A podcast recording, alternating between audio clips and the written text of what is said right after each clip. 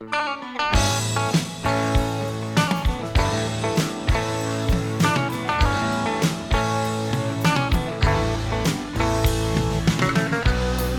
bright blue ball just spinning, spinning free, dizzy with eternity, painted with a skin of sky brushes. Good afternoon. Now, it's afternoon when I'm talking to you. It's uh, November twentieth, the Wednesday before the short short week of Thanksgiving. Um, amazing that it's already almost Thanksgiving time. I, this was uh, the fall of, of the I E I road tour. I never thought we'd get to this part in the fall when I'm actually home for a few weeks. So I'm uh, Doug Roberts, founder, C E O of the Institute for Education Innovation. You're listening to Talk Supes and C E Os. We're really glad you're here. Thanks for listening. Please tell your friends if you like what you're hearing.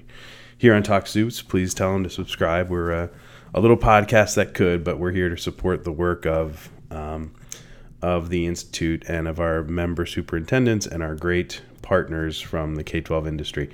So this episode I'm really excited about, as I am about all our episodes, but this episode we talk with Doctor P J Caposey, the superintendent of Meridian two two three out in um, about an hour outside of Illinois. And... Um, Sorry, not Meridian. Meridian two two three. Meridian is in Connecticut. Um, but uh, so Doctor Caposey is a, a great superintendent. He is on the young side um, in terms of the average age of a superintendent. I don't know exactly how old P J is, but um, he's he skews on the younger side of the average age of superintendents. Yet he's been in the job for seven years, Um, which is, you know, ahead of the average tenure of, of a typical superintendent. Um, and it's, uh, I, I'm really excited about this conversation with P J for a whole variety of reasons. First of all, let me back up a sec. So um, at our I E I convenings, we always have a theme. So the theme for our January convening is safety and security. And that really is just sort of, it's a way to organize the discussions and workshops we're going to have amongst our superintendents. Um, it doesn't say anything about Uh, what kind of partners can come or not come. The, the the partner experience at I E I is agnostic of the theme. However, with the theme, um, it helps sort of organize our thoughts, and then that becomes the subject of the position paper that we publish after the summit. And we did a summer a, a, a survey of I E I members, and what we came up with is leadership will be the theme of our May gathering in New Orleans. And I think part of me was thinking, you know, this is sort of a broad topic, but that's sort of what's great about I E I. We can take a broad topic and turn it into something that can be very productive for our members, because this is one of the only conferences where they come and present to each other. And then we have lots of, we bake a lot of time into the program for discussion about the topic. So we can have soups presenting to each other and then having time to discuss that. Those discussions are, are the raw material for the position paper that we publish. So we're going to talk about leadership for two and a half days, which is going to be great for, for everyone in the room, including yours truly. Um, and the the conversation that, that you're about to listen to between P J and me, um, it, it touches on an aspect of leadership that I think entrepreneurial leaders, and I, I count P J and several of our superintendents as um, entrepreneurial-minded leaders. Um, and I'll explain why in a second, but it's it's the... there's a point in everybody's leadership career where you have to sort of, you have to shift gears. You have to realize that you're no longer, um, you know, you're you're no longer at the stage that you once were at. Um, for me, I know that I can speak personally that I'm I'm prone to constantly feeling like, uh, you know, there's a fire to put out. I think like a like a startup leader all the time, and then there are times when there are processes and there are other people executing those processes, and pivoting from, you know, do everything myself and put out all the fires to scalable process has been um, a, a growth area for me over the past few years. And uh, as we've scaled I E I up, as we bring people on, um, and I know that that's that's a challenge that many leaders face. And it's one that, you know, we all try to go and, and get great advice from mentors and friends. And I'm actually working with a really great executive coach who's a friend and former colleague, and um, and she helps me kind of think through these processes, and it's really great to have have that kind of work therapist to talk about that aspect of things, but also, you know, colleagues and folks who work here um, you know, we worked together to try to kind of um, work through that change. And it was great to hear P J talk about his his experience um, going through that same, you know, his, I asked him what one of his major kind of learning moments was about himself as a leader. And he said that he was he was still leading at year three or four, um, like he was solving the problems that he found in year one when he felt that there was a lot of things that had to happen in a short amount of time. And his team sort of said, whoa, Doctor Caposey, um, hold on, you know, let, let's work together on this stuff. We don't need to, you know, run, run, run around like chickens with their heads cut off. I'm paraphrasing what he said, but, but I've had, you know, people here, including, uh, including Tiffany, our, our great director of operations here at, at I E I, who uh, is always good about telling me when I'm, when I'm, uh, I'm running too fast and trying to get too much done, um, and not, and getting none of it done well. Um, and so I think that that's, that's clearly going to be a theme of our discussions about leadership when, when we discuss this topic in, in New Orleans in May. So I'm excited that, that the group chose that as a topic. I think it provides a really great opportunity for interesting um, uh, program of speakers and interesting workshops from everybody um, in our group around the country. So uh, this was a great uh, this was a great month for I E I. I finished up last week in Dallas at the N A B S E convention, the National Association of Black School Educators. We had a great dinner with um, a couple of our members in attendance, Doctor Marlon King from Fayette County, Tennessee, and new member, Doctor Serena Shivers from um, Redford, Michigan, Doctor Eli Bracey, superintendent of Portsmouth Public Schools in Virginia, and of course, um, Tracy Davis, who's now an emeritus superintendent from Washoe County, Nevada, but um, yeah, still on our advisory board and still um, helping us be better and be great. And so um, we were together with a with a great group of superintendents and other educators out uh, in Dallas at the N A B S E conference last week and had a really great dinner and good good discussion. And it that was a really great way to end the fall nineteen I E I Roadshow. Uh, met a lot of really great people from Ohio to Virginia to Western Kentucky to to to Dallas and. Uh, Uh, of course, you know, here, here, the home team in, in New York State. And, uh, it was, it was great. Got to meet a lot of people, got to tell a lot of people about the work we're doing at I E I and looking forward to seeing some of those people show up at our conference. And so, um, you know, leadership is, is, is one of the, it's one of the hardest things to, um, to think about, because you have to think reflectively about, about your practice. And I'm, I'm really, I know that I'm personally trying to think about how to be a better leader all the time, and I'm excited to sit down and listen to our group uh, kick this idea around in May. So, but here, enjoy this conversation with Doctor Caposey and me. And of course, if you want to learn more about I E I, you can find us on Twitter at I E I underscore K twelve. We have a couple spots left for the Palm Springs convening. If you're interested, either you're a superintendent who's met us this fall and you want to learn more about what we do, um, or you're a, uh, a partner who wants to learn more about how to partner with us and our member districts, you can email me, Doug, at institute, institute for ed innovation dot com.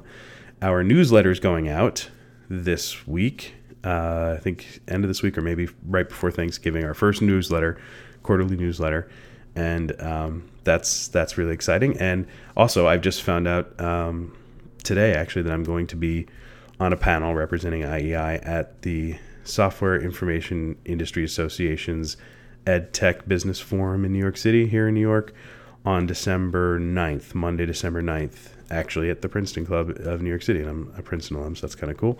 Um, so if anybody's going to be at the S I A in New York, please do come see us, come say hi.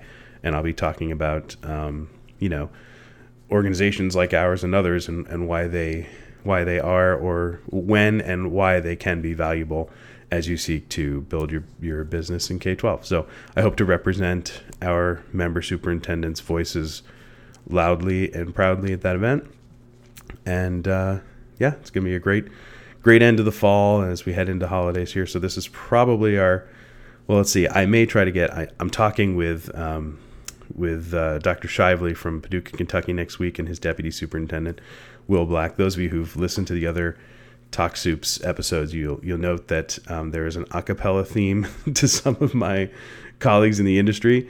Uh, you heard the Eric Westendorf Learn Zillion episode. Eric and I sang together in a college singing group. Well, Guess what? Will Black, the deputy superintendent in Paducah, Kentucky, and I also sang in the same college singing group together with Eric. And so there'll be some a cappella talk when we do that episode next week. So we're going to try to get that done right before the holiday, and I'll try to get it I'll try to get it posted before we all head into Thanksgiving turkey coma. So um, everybody have a great Thanksgiving. Thanks for listening to Talk Supes and C E Os. Please be in touch if you want to learn more, and uh, enjoy the talk with, with renowned author and uh, superintendent from Illinois, P J Caposey. Thank you.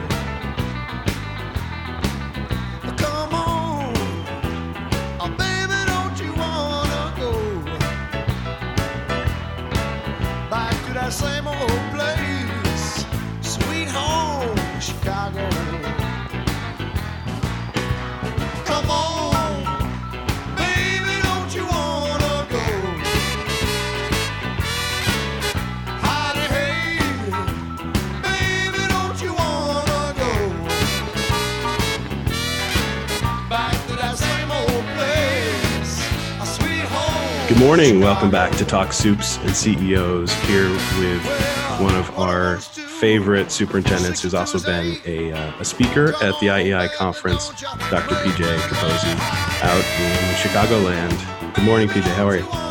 I'm awesome. Thank you for having me. Good. Glad you're here. Glad you're here. So um, it's been great to uh, we've really enjoyed our, our relationship with, with P J over the years. Um, we missed you at the last summit, but you sent the great Joe Mullican, who everyone loved. Um, Good. And I think, he, is he coming back next time? Or are you both coming? Or he's going to come to California, then I'll be back in New Orleans. Awesome. Someday, I mean, you can, both of you can come sometime if that ever worked out. That would be great. I don't know that uh, that you guys can handle that. Exactly. And what would happen back in Meridian, right? Right. Uh, uh, Doctor Caposey is the superintendent of Meridian two two three in Illinois, which is, you're about like an hour outside Chicago? Yeah, about eighty miles, pretty much due west of Chicago. Great. You born and raised there? I was n- not where I'm born and raised in Chicagoland. Uh, yeah. My first time in Ogle County was for a job interview. So no, I'm not from not from out this way. Great. I'm curious, um, and I want to hear how, you know, your career trajectory. But how does that how does that play out in in Meridian? You know, you being not from there, and how do you how do you sort of manage that? It's been interesting. So I was in the neighboring district as a principal for four years. And uh, the district has similar boundary size, similar schools, uh, and similar score. Everything was very similar, and they were extraordinarily welcoming when I came in. Like, they wanted to take me under the wing and make me um, part of the community right away. Yeah. How many years have you been there? This is my seventh year. Seventh year. I mean, that's to be, I mean, so many superintendents don't make it that long.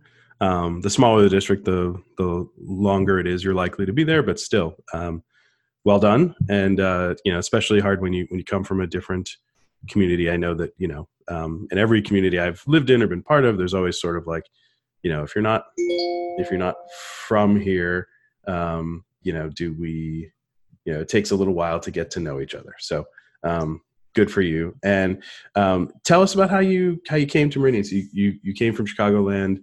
Um, what brought you to education? What brought you to teaching and, and principling and all that? Yeah, so short story long, um, I th- was always considering teaching.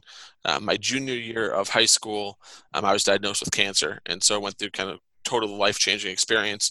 Junior um, year of high and, school? Yes. And wow, so I never first knew this time, about I, you. That's insane. Yeah, so I'm, uh, I've had three bouts, so this is, um, my first one was junior year of high school, and up until then, like, I enjoyed school, I loved school, you know, class president, like everything on paper was great, but I didn't necessarily see the value or utility in it, um, simply because I had two amazing parents and yeah. um, kind of grew up in a privileged lifestyle. And so um, my teachers were great, but they were just kind of auxiliary to the, to the, to my path.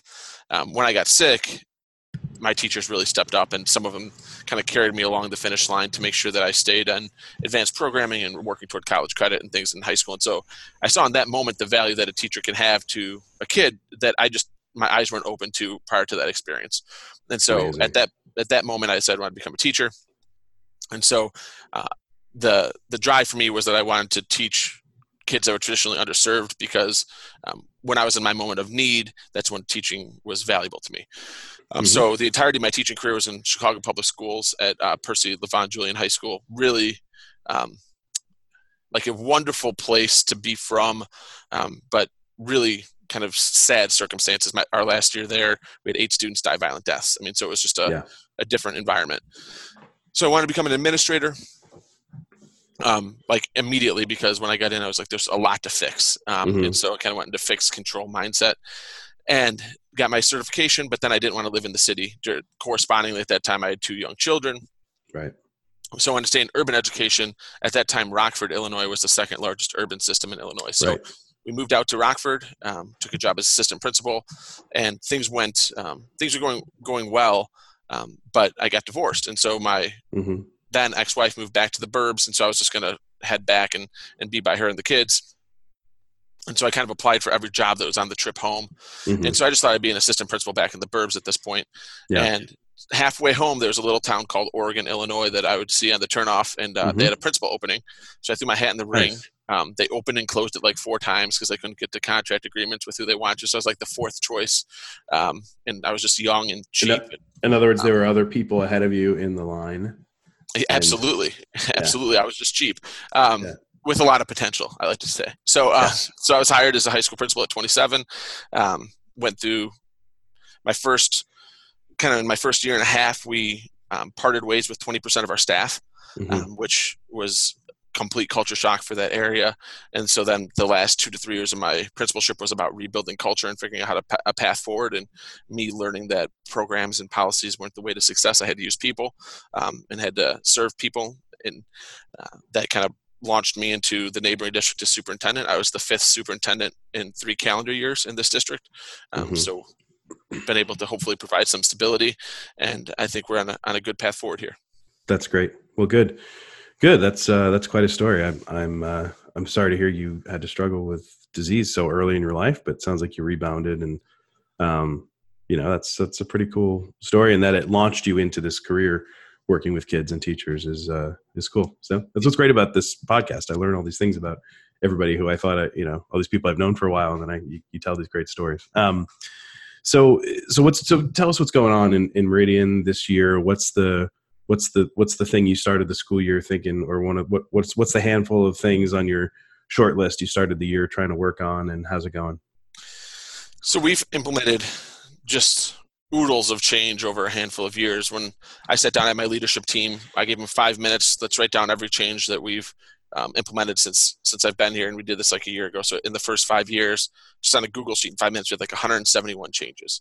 Mm. Um, and we're a small district, two thousand kids, four buildings, right? And so the The thought for this year was we had a handful of changes kind of already in the works in January, February of last year, some um, vendor partners and some other things that we wanted to bring in. Um, but largely this year was about teams and trying to reestablish that we call ourselves a P L C, but we in essence aren't weren't a P L C. We just had a lot of team meetings. And so okay. recommitting to understanding that process, and then trying to stay the course and, and see if the changes we're making are going to have the benefits that we think and we believe that they will. And the only way that we can do that is by supporting teams and supporting humans, and mm-hmm. not uh, relying on the programs or policies. So like for, I feel like we've made our teachers kind of drink out of a fire hose of change for five yeah, years. And so right. um, the next two to three years is going for to good reason, right? I'm, I'm assuming you made these changes, not for changes, not for change's sake, but to, to try to improve services to kids and families. Yeah, so like I said, fifth superintendent in three calendar years. The only yeah. thing that was really going exceptionally well here um, was our teaching and learning. So our mm-hmm. teachers were doing a great job. Um, it was everything kind of above them that was a mess. Um, so we had to systematize that in a lot of ways. But I think the easiest example would be when I was hired, we didn't have working email. um, we we had no on-site backup um, of of documents wow. or servers. So wow. we've gone from there to uh, not having wireless um, mm-hmm. throughout the buildings to now we're, you know, ubiquitous Wi-Fi. We're more than yeah. one to one. We're one and a half to one. Um, we're in a passing period. So I'm not sure if you're going to hear that. Are you hearing that in the background? Are you okay? No, we're good. Okay. Even, even it, I mean, I've done these in Soup's offices, the phone rings, you know, it's like yep. Yep. life is a gotcha. School district official. So, right. yeah. Um, so the, the change has been continuous, and um, what we're working really hard to now is, I guess, systematizing the change, right? And so yeah. that we're not um, blindly shooting at um, different targets, that we've really identified like acutely what our targets are. And now we're going to measure our progress and kind of go through a modified plan, do, study, act, and, and move in a slower, more strategic way, because now we, we're not bleeding anymore, right? Now, now we just want to Good. Get well. Like we, we were right. in trauma before. Now we've gotten to a point of stability. Now we're just trying to get to a, a different place of wellness. So reflecting back on the last five years of all these changes, without mentioning any specific names of, you know, solutions or vendors or anything, I'm just curious, is there a, is there a change that you, is there a change that you, you sort of led that you would like to rethink or, or have rethought, you know, how you do it better next time, just speaking broadly? Yeah. I mean, I think that within every year I see a handful of things that I've done that I would like to redo. I'd say the biggest thing is like about three years ago, um, the re- feedback I've gotten, the reflection that I got was that I was not being an extraordinarily collaborative leader. And mm. at first that was fine because where, where did you, where and how did you collect that feedback? Um, try to create a feedback rich environment. And, mm-hmm. and so, um, I, I trust implicitly my leadership team. Um, and so some of it came from them. Some of it came from like, we have a strangely amazing relationship with our bargaining units. Mm-hmm. Um, and so, and some of the f- frank feedback that we give each other, um, that kind of came out. And so at first that was fine because right. everything was on fire. So I could come in and I could do right. the things I needed to do and put, and then once that was the leader got, they needed in the beginning. Right. And then once things got good, I kind of kept leading from that modality. And then right. I realized that that, um, that was not the, the context had changed. Right. Not, and I had yeah. changed the context.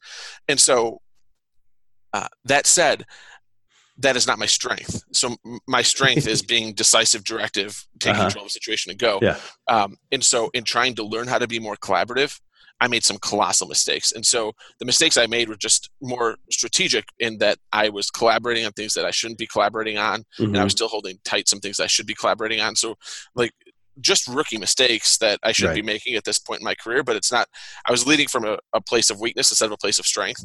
And right. I had to figure out how to mold that together. So that would, um, there was like a whole year where if I could take back the decision-making um, processes, uh, I would, I feel like we slowed ourselves down considerably that year um, yeah. and had to repair relationships as a result of it in some cases, but that wasn't yeah. the case prior.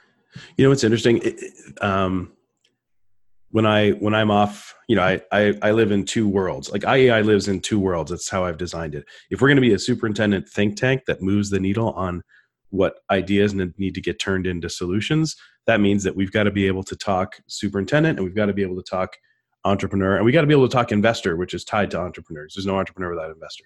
And um, when I tell people on the entrepreneur investor side of things that I E I superintendents are among the most entrepreneurial you're going to find, sometimes people sort of say, huh, that like those are two, you know, that's an oxymoron, entrepreneurial superintendent. And it's not about starting a business, having shareholders, trying to make a billion dollars um, necessarily. Entrepreneurialism is about the, the sort of the, the leadership style sometimes, and the, and the, the, the, the sort of zeal for trying to get a lot done in a short amount of time, and change management.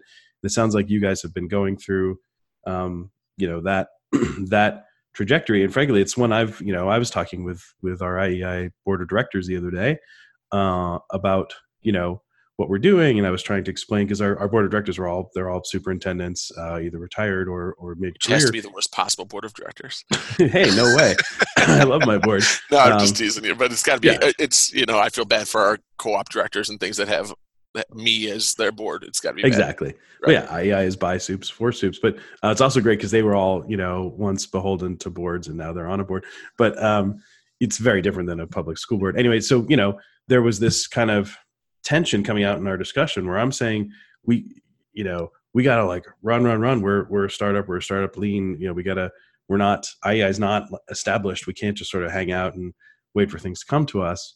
And you know, they were sort of saying, well, you know, we, we have kind of like been around a couple of years. We've done a couple of conferences. So at some point, you know, we can't always be in that, um, that like, you know, infancy startup mentality, and you can't lead all the time. Like you're running around with your hair on fire. Although a guy like me doesn't worry about having my hair on fire, but, um, y- you know what I'm saying? Like it's, there's, it's something I'm thinking about is like, when do we start to sort of say, okay, um, we don't need to constantly be putting out fires, but rather, Um, you know, move more to like the sort of farming mentality. Yeah, absolutely. So for us, the, I, the vernacular that we have chosen to use is just like, when can we look to solve problems, and and then when do we have to look to systematize our processes? Mm-hmm. And so again, the thinking is that if we systematize our processes, we're spending time today that's going to save us time tomorrow, so that we can move from work of responsiveness to work of productivity and significance. Um, the issue is that um, for us, we're extraordinarily lean. And so I am district office. And so right. it's hard to create like depth of systems that are so individual dependent. And so that's, that's our current challenge, is figuring out how to create redundancy and skill. So Uh, in a lot of ways, like I think our principals that are that are in our district and leaving our district to become superintendents, which is kind of the, the path that I hope for them, it, they're they're leaving with a lot of superintendent skills, because there's yeah. to do the work right. That that's my depth, right? That's that's my district office. That's my cabinet, is essentially my principal. So they're all principal slash district office personnel trying to help us move forward. Yeah, and that's why I always want to have a diversity of size in I E I. Some some. People look, you know, particularly larger company sponsors, I won't mention any names, but they'll look at us and go, oh, you know, we're really, we're targeting districts, you know, fifty thousand and up. And I say, like, good luck. I mean, that's, that's great. I, I get why that makes sense from a business perspective, but you know, the, if you're trying to do something that's, that's new and innovative, it's, it's small districts led by innovative superintendents, where they, where the superintendent has to kind of know all the aspects of the business, where you can get your start. And from a business model perspective, the I E I superintendents kind of stick together, and we we purposely have a network. When we have small districts, we have a network of them in a place so they can work together. And um, between our you guys, our Illinois crew and our New York crew and our um, our Georgia crew are a little larger districts, but and our Iowa crew that's growing, that um, that network effect is part of how sponsors can sort of learn how a particular state works. And um, you know, I, I I am always out there touting the virtue of small school districts, because because you all know your business so well, and I think that makes you a better kind of advisor to one of our sponsors who comes.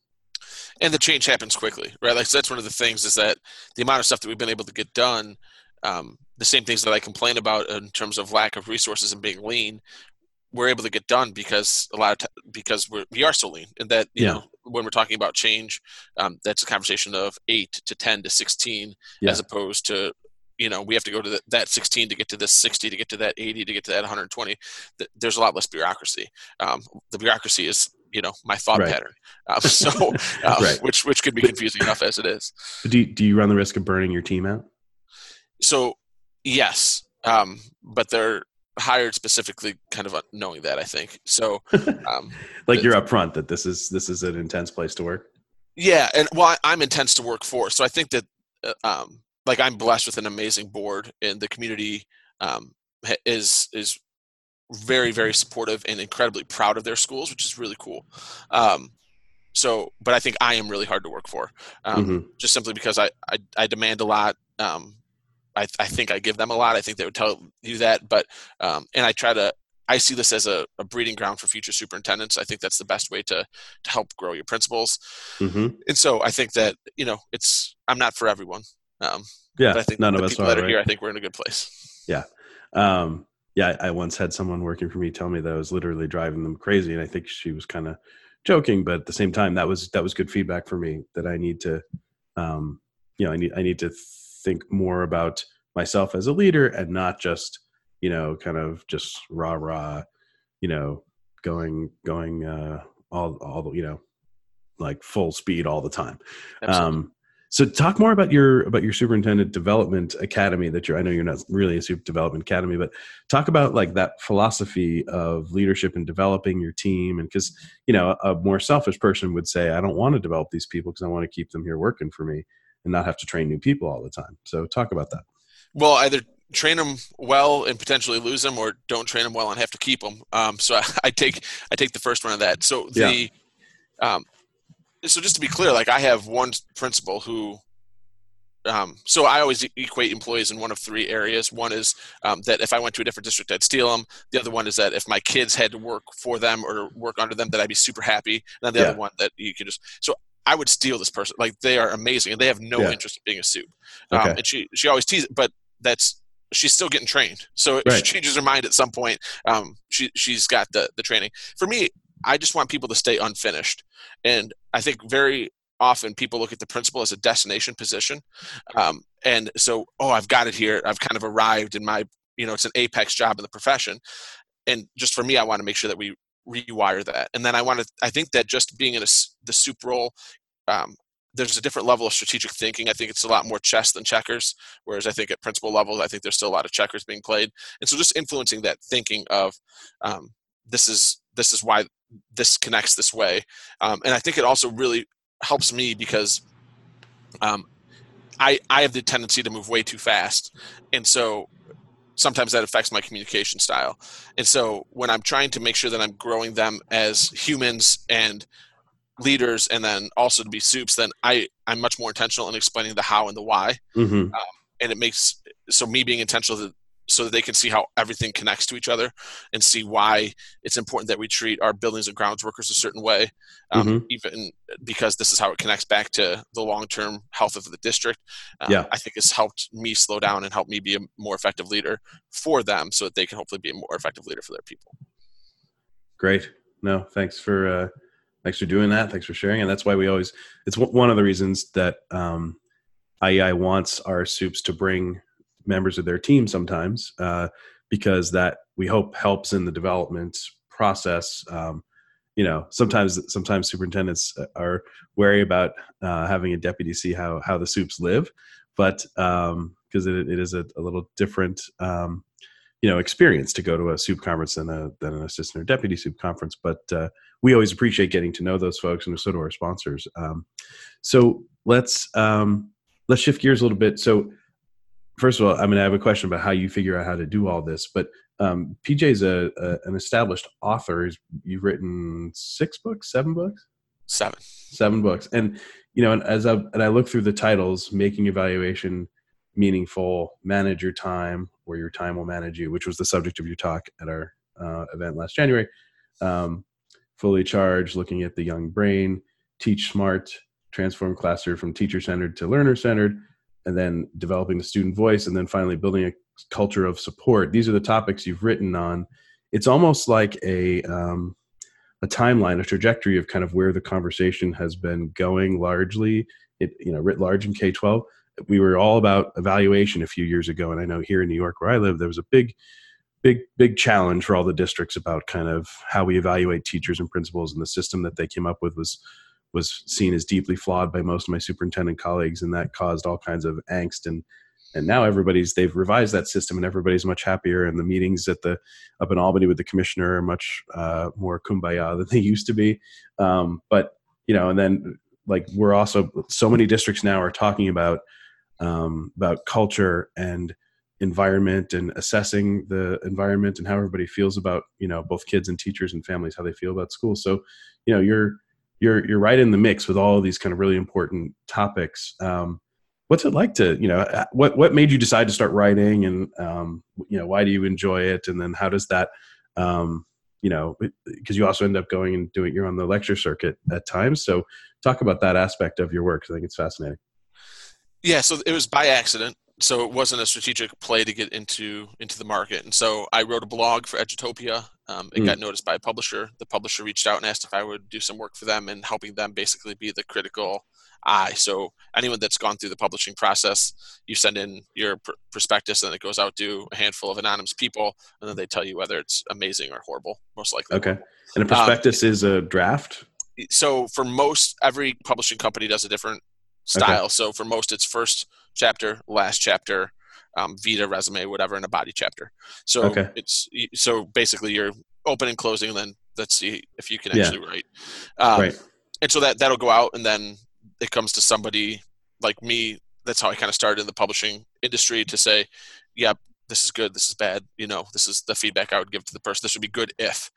And uh, so they sent me like four or five, you know, mini manuscripts, of which I had really harsh critical feedback, shockingly, yeah. um, for all of them. And so then the, the person reached back out and said, if you have such harsh feedback, have you ever tried to write? And I said, like, I think I have a book in me, but I think it's like two decades down, down the road. Right. And uh, he said, well, why don't you try flipping the, the blog that you wrote in Edutopia that introduced me to you into a book? I said, well, how's it work? He, he explained the process. He goes, one, and then you'll get one of three pieces of feedback from us. feedback one is we'll give you a contract. Feedback two is you need to build up your brand. Essentially, mm-hmm. my, my words, not his, but build up your yeah, brand. Right. And then number three is thanks, but no thanks. Yeah. And so I kicked out the prospectus in like a day and a half, which wasn't really, like, looking back on it, there was typos and it, was, it wasn't the best. But um, and then when I went on my honeymoon, uh-huh. came back from Jamaica, I had a contract in my mailbox. Amazing. Um, and so that, that was the start. It's completely accidental. So since Amazing. Then I've kind of shopped around to different publishers, and things are different now because I'm kind of established, and right. um, I typically like to write the whole book now before I send it because I mm-hmm. want to have more editorial control. Like, it's, I still want the feedback, but yeah. I want it to be my thoughts, not yeah. um, somebody else's. But typically what I've written on, um, all of the books that I've written by myself have been kind of passion projects, if that makes mm-hmm. sense. So um, yeah. I think that you typically write in one of two areas. One is you find the market niche, like, hey, this is going to be hot, let's get after it. Yeah, right. Try to, let's try to exploit that market gap. The other one is, okay, I'm going to dedicate a ton of time in here, and you don't really make a ton of, like, traditional bestseller in education land is five thousand copies. Um, yeah. The, so you're, you're not making any money off of writing a book. Like, your per hour rate is really low because the publisher is going to take all the money. So you, you I mean, what your rip right. is actually pretty low. Um, so it's gotta be a passion. If you're not into in it because you love it and you want to explore the co- concept and really help change the, the world, it's a different thing. And then the yeah. books I've co-wrote, um, I, I wrote one with the Soup Chat guys. Um, if you're on Twitter, mm-hmm. yep, um, and that was sure. really interesting because we kind of, that one we tried to, ex- we found what we thought was going to be a market niche that we all felt kind of passionate about, and we went mm-hmm. after that. Mm-hmm. And then Julie Adams, who is a speaker consultant out of California, kind of pulled me along with the two Fully Charged projects, um, which ended up being bestsellers. And um, she's amazing. And um, that was totally um, like, it was like going, getting a doctorate degree in Maslow and Bloom in neuroscience, working with her. So she was am- amazing, kind of pulled me along. Wow. Those. That's great. Well, good for you. And I'm just curious, you know, how do you run a school district and find time to, what I feel like it's one of the hardest things to do is to sort of carve out time to sit and think and write. And especially when you've got all the, you know, you got to get to basketball games and you got inbound emails and board meetings. And how do you figure this out? Uh, so a lot of the things that I'm writing about are things that I'm processing through as a district leader anyway. So I don't feel that it's, um, a lot of times it's in concert, and I okay. process through writing, if that makes sense. So, but there's a discipline I'm, required to sit and write a, uh, cogent, you know, uh, an argument, a thesis and an argument. And, you know, that, that takes discipline versus just sort of talking about it and thinking about it. Yeah. So my strength in writing is that I vomit ideas. So okay. I can kick out a twenty page paper. That's really like six pages, right? But I can kick mm-hmm. out a twenty page paper in, in a, in a four hour chunk of time.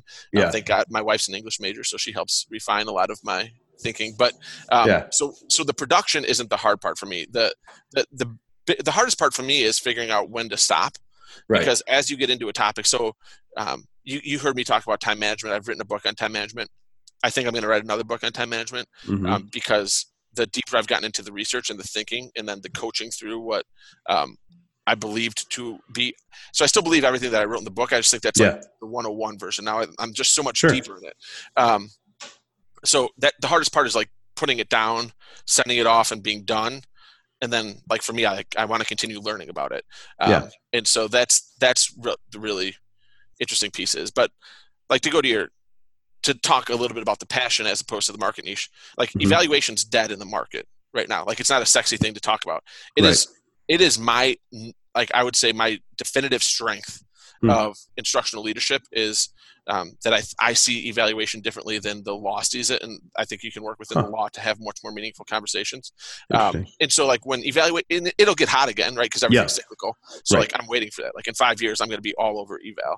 Um, time management, there's twenty thousand books on Amazon. That market mm-hmm. is saturated. Like, uh-huh. so when you're looking at it from the entrepreneurship side, like, it, that's not a smart right.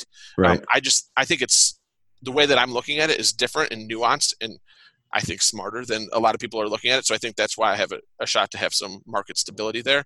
Um, but those are definitely not attacking market gaps at that point. Th- those markets are flooded. It's right. about finding the niche within it that I can exploit if I can. And specifically focused on educational leadership? So the, um, hopefully not. Okay.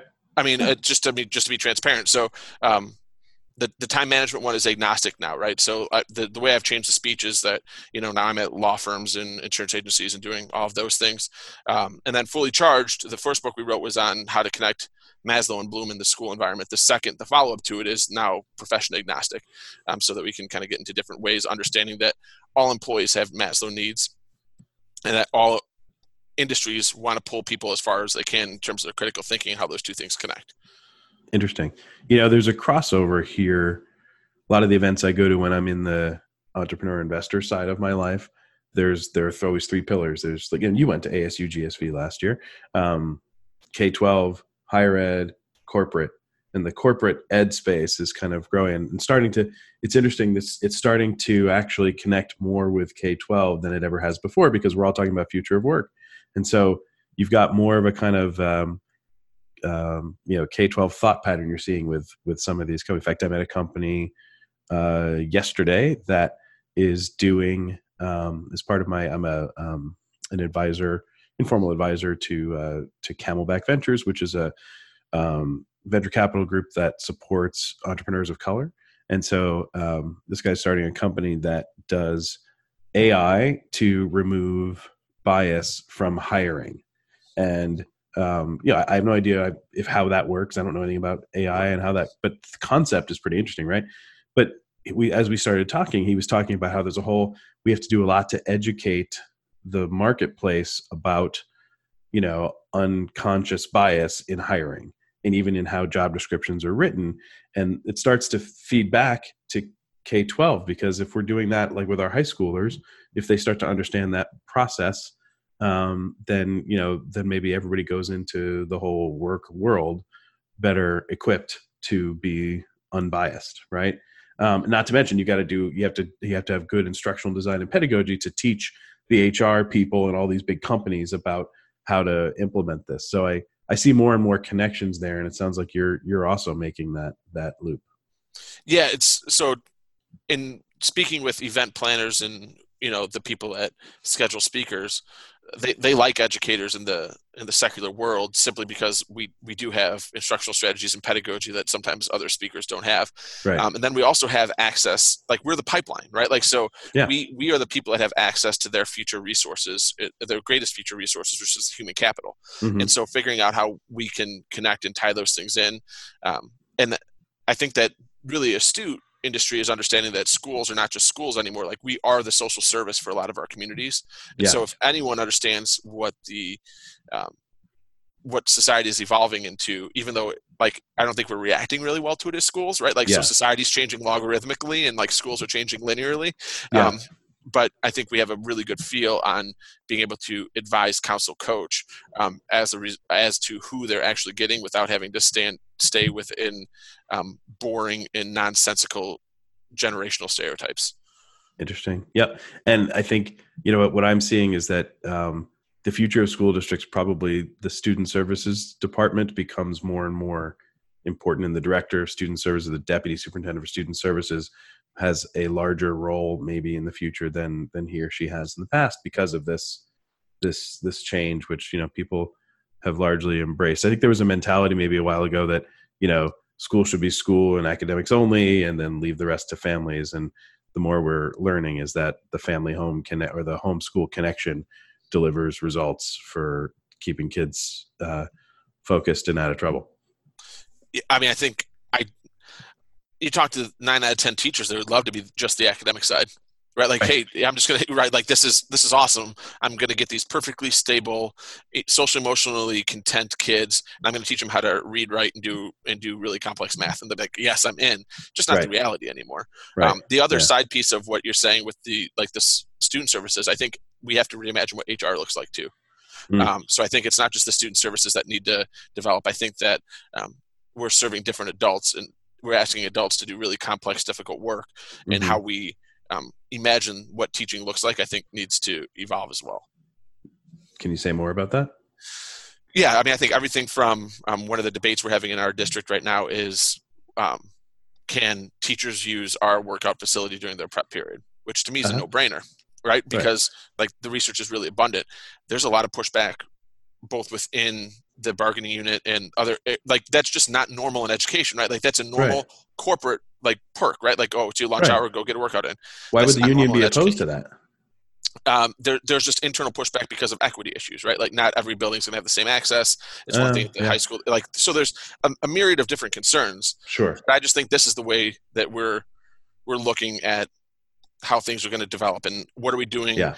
in terms of professional development for mindfulness and wellness, and what are we doing? Right. Like, I think there's a whole different aspect that is going to um, define school and, and being an employee of a school, because ultimately here's the deal. We're not, go- we don't pay people well. And so the way that I always right. look at it is that we don't pay people to the maximum of their value on the open market if they want to go do something different. So there has right. to be something. So what we rely on is that teaching is this calling that we're going to serve kids, which is amazing. But given that, we like, we have to do something different, right? Like, it used yeah. to be benefits. The benefits are, it, it is what it is. So can we make, like, in my small district that's relatively poor, can we make it an amazing place to work where we have the right. finest in terms of, of social, emotional, spiritual, physical wellness that right. we provide to teachers, um, because we're not going to be able to compensate. Like, we're going to be able to compensate literally forty miles north. forty miles north is a forty percent increase for us. So yeah. that's what we're competing against, trying to keep the right. highest quality teachers. Right. And forty miles is not that far. Right. Um, you, you know, what's hard about what you do though, what's hard about public education. Um, recently there was a story here uh, on Long Island where I am about a district that invested in, they converted a room that was no longer being used for anything into a wellness and meditation room with yoga mats. And, and, you know, I, I read the story, I'm going, oh, that's pretty cool. And it's, it's very, that's very like, like a Wall Street firm would do that, right? Or, you know, a tech firm would do that to im- im- provide a, a, a wellness perk to their employees. But then you go read the comments on the story on social media and it's like, uh, you know, they're already overpaid and, you know, they already get the week, the summers off and holidays. And but like, it immediately gets to like, people start thinking we're overpaying these people and now we're giving them yoga mats. And that's, and that mentality is always going to be, no matter, no matter the community, in some places it's more or less, but you're always going to have to, to sort of justify that to the taxpayer um, in a way that the private corporation doesn't have to, which makes it harder for you to compete for people. Um, and it's just one of the many reasons why I think just, you know, you, for you to innovate is harder than the average leader of an organization in the private sector to innovate. And I have great respect for those of you who really try to push the envelope. Yeah. So I think it, so school is, it's just unique, right? Like, it's unique in several ways. Like, it's one of the few places where everyone has experience in it. So therefore everyone's an expert, right? So anyone right. that's been, that's gone through it has a depth of knowledge that, um, because, because they've, that right. was their experience and it wasn't necessary then. I mean, when we tried to launch our kind of technology revamp in the district, um, some of the people that were anti-technology were shocking to me. And, it, um, So some of that is is true. Some of it is noise. Like, some of it is just yeah. productive non-listening to to not be um, mindful of that. But then other part right. is context, right? Like right. so, um, I think that in in my district, doing things like this is a little bit more. Um, we're very blue collar. We're very mm-hmm. Midwestern mm-hmm. conservative yeah. Christian values. Like, that defines mm-hmm. us, and that that is who we are. Right. So it might be different than if we looked into um, a wealthy suburb where this was more. Um, commonplace, right? So right. it's hard to, so one of the things that I pride myself on, one of the, I think my strengths as a school leader is that I have a very decent pulse of what's going on nationally. And a mm-hmm. lot of it's through I E I and other connections and talking yeah. to other superintendents and being able to travel, right. um, understanding that my community does not want me to turn my district into Palo Alto. Sure. It doesn't want me to turn my district right. into even a, a North Shore suburb. Um, you gotta know that's, your that's not our identity. And right. so for me, it's like, I see these amazing things that are happening for kids and for adults in the buildings. Yeah. And sometimes I have to scale it back and make it fit the context in which I serve. Right. Always the challenge, which is one of the reasons why um, we try to make a lot of the content at I E I discussions between you all, so you can share ideas. And that's, we get that feedback a lot that they like, they go other places to hear from, um, you know, sort of a sort of traditional speaker, and they come here to hear from other soups, which is why we're glad you're going to be talking again this spring. We got to figure out, our theme is leadership. We'll figure out exactly what, what your, you know, what you want to talk about there. But you, you know, P J session at the, um, at the January, twenty nineteen convening was really well reviewed by our group. They really loved it. And we, again, appreciate you being part of us. Um, so just, uh, you know, we, I could talk all day to you, but you got to go run a school district and I got to run a company, but, um, I'm, we always ask everybody who comes on Talk Supes to, cause we, we're all, we're, we, we talk a lot about leadership and how leaders get there and how, how leaders think. And um, every good leader I know, especially every superintendent I know, has some sort of like really killer morning ritual that gets them set up for the day. So um, this is the segment on Talk Supes where I ask you, you know, what, what does a typical morning look like for, for P J? How do you get the day going? Yeah. So I, I'm either typically in one of three domains. And so I'm usually about a four thirty wake up guy regardless. Um, but then I'm, it's ridiculous. If, when, when things are going well, that means I'm at the gym by five. Yeah. Um, I work out at the school in the morning, shower here, and then I'm in the office by six fifteen and grinding. That's um, pretty cool though. You work out at your school gym. Yeah. Cause you're so, there's a little bit of, can other people, can other teachers do that? Like, yeah. So our thing is, as long as you have a, a partner, so you're not in there unsupervised. So our school cool. resource officer um, gets up with me, and um, I try to bring in some other principals, but their attendance awesome. rate. Joe, low. Joe, need to come more. Um, if you catch this, um, and then, which is unfortunate for me because I should be able to find a different way when I'm writing. That typically fills that void. Yeah. Then. So it's I, I wake up in the morning. I get into the office at instead of six fifteen, I get in about five fifteen. Mm-hmm. Then I write in the morning. Um, it, yeah. I can't write at night. So like the people that finish their day yeah, job, yeah. And go, like I am mentally spent by then. I like me too. And so when I say four thirty in the morning, people look at me like this, and then I see people working past seven thirty. Like yeah. for me, a board meeting is tough. Like because we start at yep. seven, and I am mentally done um, by then. And then there's the the times where like the last two weeks have just been, you know. relatively lazy. So I'm I'm up at five thirty. I scroll through Twitter for a half hour. I hug the kids. I make them breakfast, and I'm out the door at six forty-five. And yeah. um, so I'm I'm usually falling into one of those three domains. When I'm the healthiest, kind of mentally, spiritually, physically, is when I'm getting in the gym, though. Yeah, nice. So you so you try to do your writing in the morning. That's uh, that's that's something I've I've been uh, trying to do as well. Because yeah, I, I'm like you. I'm a I'm a I'm a morning guy. But if if I'm at an event like it, I I you know I've been all over. Uh, God's green earth this fall, going to superintendent conferences all over the country. I, unfortunately, I couldn't make it to Illinois. It was the same time as one of the other ones. I can't remember. But um, anyway, the the evening events, just it's it's good when you're seeing people you know and like and all that, and I can kind of you know stay uh, focused. But if I had to just sit and write, I'm like you. It's just the end of the night. It's I'm I'm toast and a little T V and fall asleep. So. Um, Well, good. That's that's great to hear, and uh, I love the idea of the the school gym. My wife's school does that. There, the teachers are allowed to work out there, and it's a great it's a great thing. And uh, you know, it's something that a lot of it's amazing. All the trends in sort of private sector stuff, they come to us five, ten years later.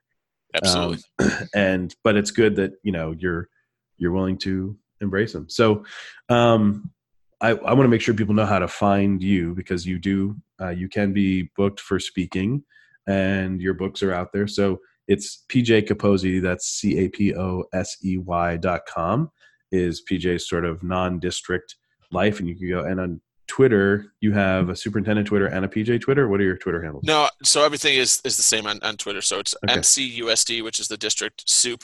S U P E. I still don't get the S U P T thing. I, I'll fight it till, right. till I die. I don't get it. People so do that souped, but it's like, yeah, it's, yeah. it's, okay. it's clearly S U P E. So I'm M C U S D soup on, or just P J Caposey on any social media platform from Instagram to LinkedIn to YouTube to Twitter. It's one, it's one of those two.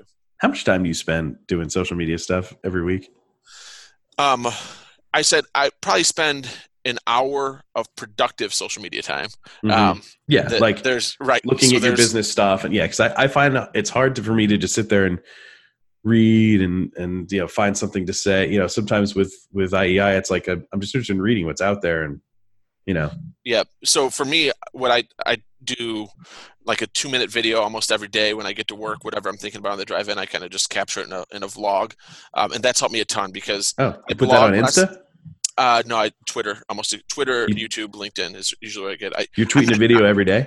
Just about. Um, huh, and cool. it's it's just whatever is on my mind, which I used to blog about, but the blog would take me fifteen, twenty, thirty minutes. And then right. I send it off to my wife or to make sure I don't sound like an idiot. And she edits okay. it for me. Whereas this, yeah. it's just, you know, ninety seconds in my car, I tweeted, I'm done. Um, and I still have kind of this, the presence, um, and people can actually see the tone and how I speak, which yeah. tends to, to lend itself better for people that are wondering if they want to bring me into district or not. See, I follow you on Twitter. I'm not spending enough time there because I'm not seeing this. So I'm, I will start retweeting. Set alerts. Yeah, there you go. I will. um, so anyway, uh, P J's great. So you can find him in those places. Of course, everybody knows how to find I E I at I E I underscore K twelve um, or me at Doug Roberts underscore I E I.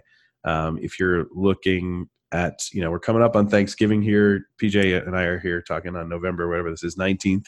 Um, so by the time you're hearing this, Thanksgiving may be upon us, but we're, we're really locking in.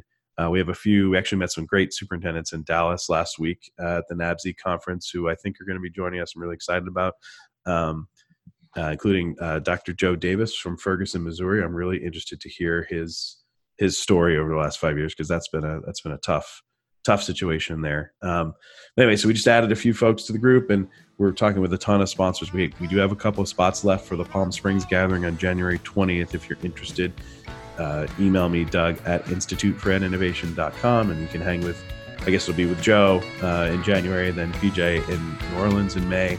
Um, so please stay in touch. Thanks for listening. Doctor Caposey, thanks for being here. Really appreciate you being on. And awesome uh, conversation. I appreciate yeah, it. Yeah, same. Look forward to, uh, we'll, we'll catch your, your vlogs in the car in the morning at five fifteen. All right. Take care. Thanks. Thank you. Have a good day. All right.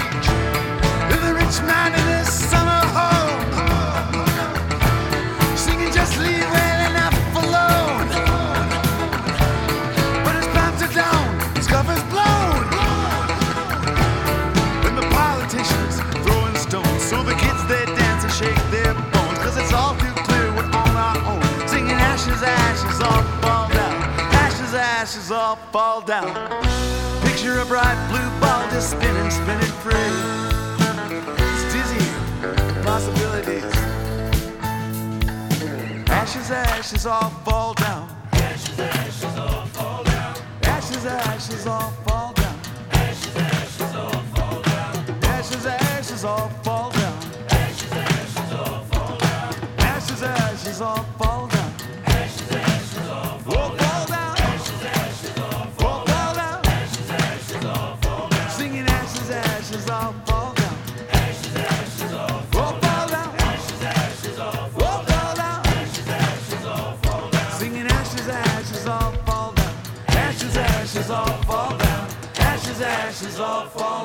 Ashes, ashes all fall down.